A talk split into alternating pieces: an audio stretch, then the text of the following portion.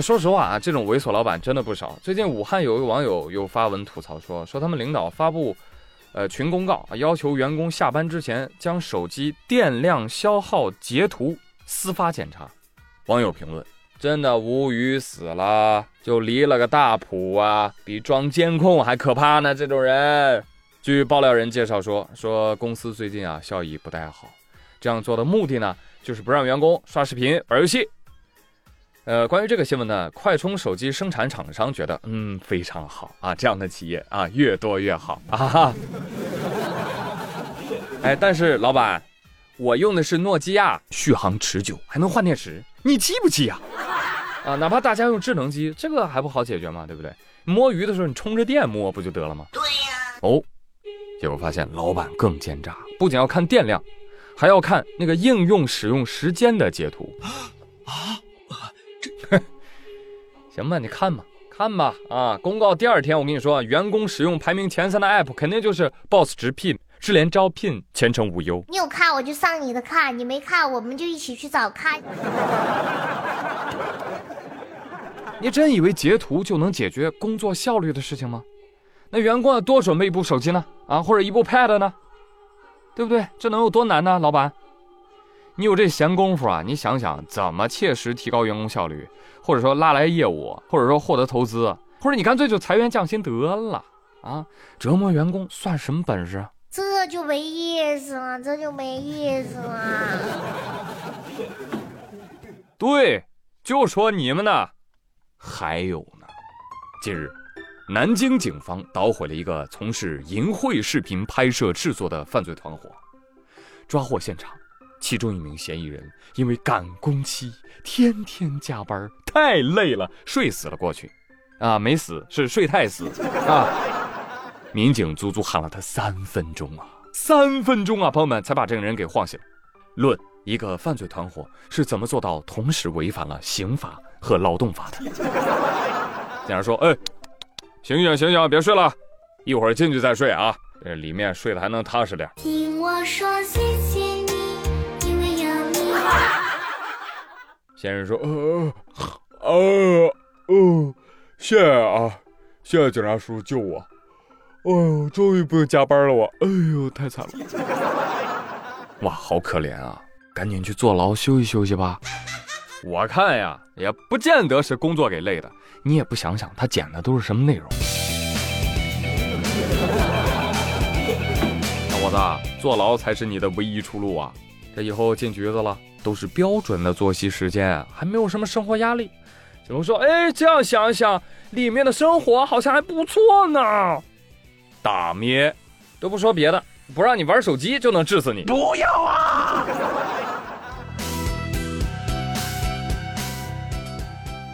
这年头啊，真的干啥都得九九六。你以为只有人这样吗？No。What？十九号，广东中山有一家猫咖。啊，快打烊的时候，店主黄女士就看到了好笑的一幕，就猫咖里面小猫咪啊，正围坐在门口，等待着下班回猫宿舍呢。One word, one dream，同一个世界，同一个梦想，人猫殊途同归。你要知道，当时店里啊还有一桌客人呢，啊，店老板就赶紧去跟小猫咪沟通啊。小猫咪，小猫咪，今天客人比较多，各位能不能加个钟啊？切，猫主子才不管你这些呢啊！都着急下班，别说那没用的，赶紧开门吧啊！那客人一看，哎呦，也不好意思让人加班是吧？赶紧走吧，赶紧走吧，都理解，都理解是吧？下班不积极，脑壳有问题。这个店主黄女士说了，呃，店里的猫咪啊是有营业时间的。呃，中午十二点到晚上九点，我们也是发工资的啊。猫粮啊，猫罐头啊，一个不少啊，管吃管住包分配。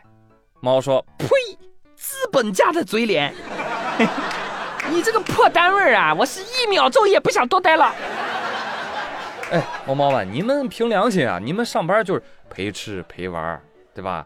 还可以睡觉，简直让人羡慕啊！哎呀，哪像我们这些人。做人都做累了，下半辈子想换个物种，当个宠物猫狗啥的啊！哎呀，人有多累呢？再用新闻给你们举个例子。四月三十号，黑龙江哈尔滨有一个网友啊爆料说，他们家孩子的老师的婆婆去世了，然后呢，就有家长在那个班级群里面组织大家买花圈随份子。俺看就没有这个必要了吧？你说奇怪不奇怪啊？这个家长就在群里面发这个消息：各位家长，大家好呀！今天呀，老师在群里发的通知是一个不幸的消息，她婆婆突然离世了。大家有啥想法没有啊？没睡的出来聊一会儿啊！聊着聊着，哎，我就想着哈，咱们得给老师随份子呀，是不是？有愿意凑份子的转一百块钱啊，我一块儿给老师附带各位的名单啊。呃，如果想私信给老师大红包的，可以忽略啊。嗯哎，这位家长，我有一个大胆的想法，您这么关心老师的婆婆，我建议您啊，可以替老师把这媳妇儿当了。如果还不够的话，我觉得您可以去为她婆婆守孝三年。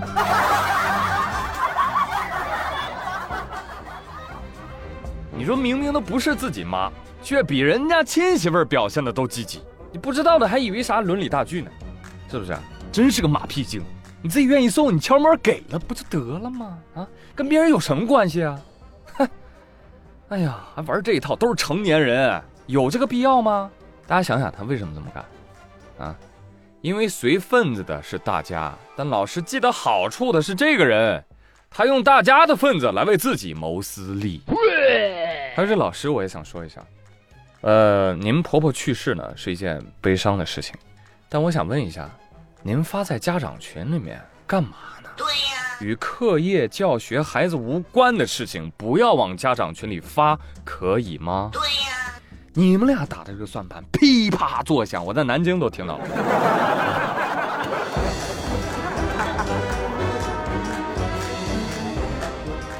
就我生活当中啊，真的很怕跟这种人打交道，你知道吧？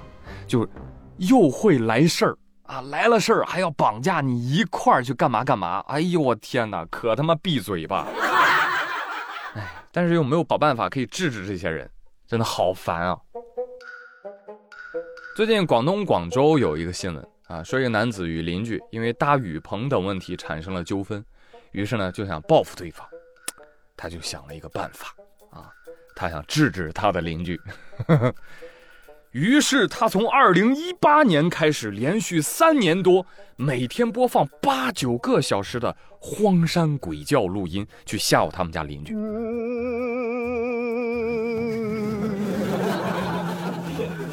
而这个事儿呢，前几天终于结束了，警察来了，报警的不是那个被报复的人，而是其他邻居。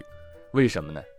因为啊，被报复的那个邻居啊，听力太差，并未受到丝毫的影响，反倒是殃及了其他的居民。哎呦，我不行了！最终，法院向该男子下发了行为禁止令，并且劝说该男子与邻居达成和解。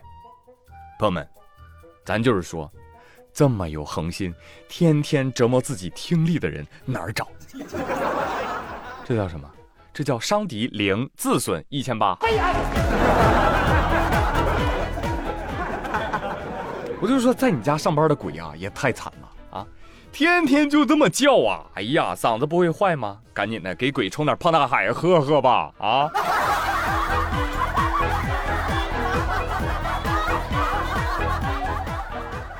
哎呀，我现在就有点担心这些邻居们啊！你说都听了三年鬼叫了啊，突然就停止播放了，这晚上不容易失眠吗？啊，失眠的朋友啊，可以听一下宇哥的节目啊，催眠神器。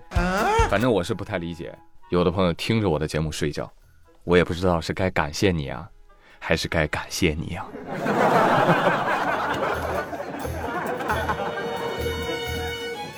好了，朋友们，以上就是本期妙连珠的全部内容，感谢大家的收听，咱们下期再会。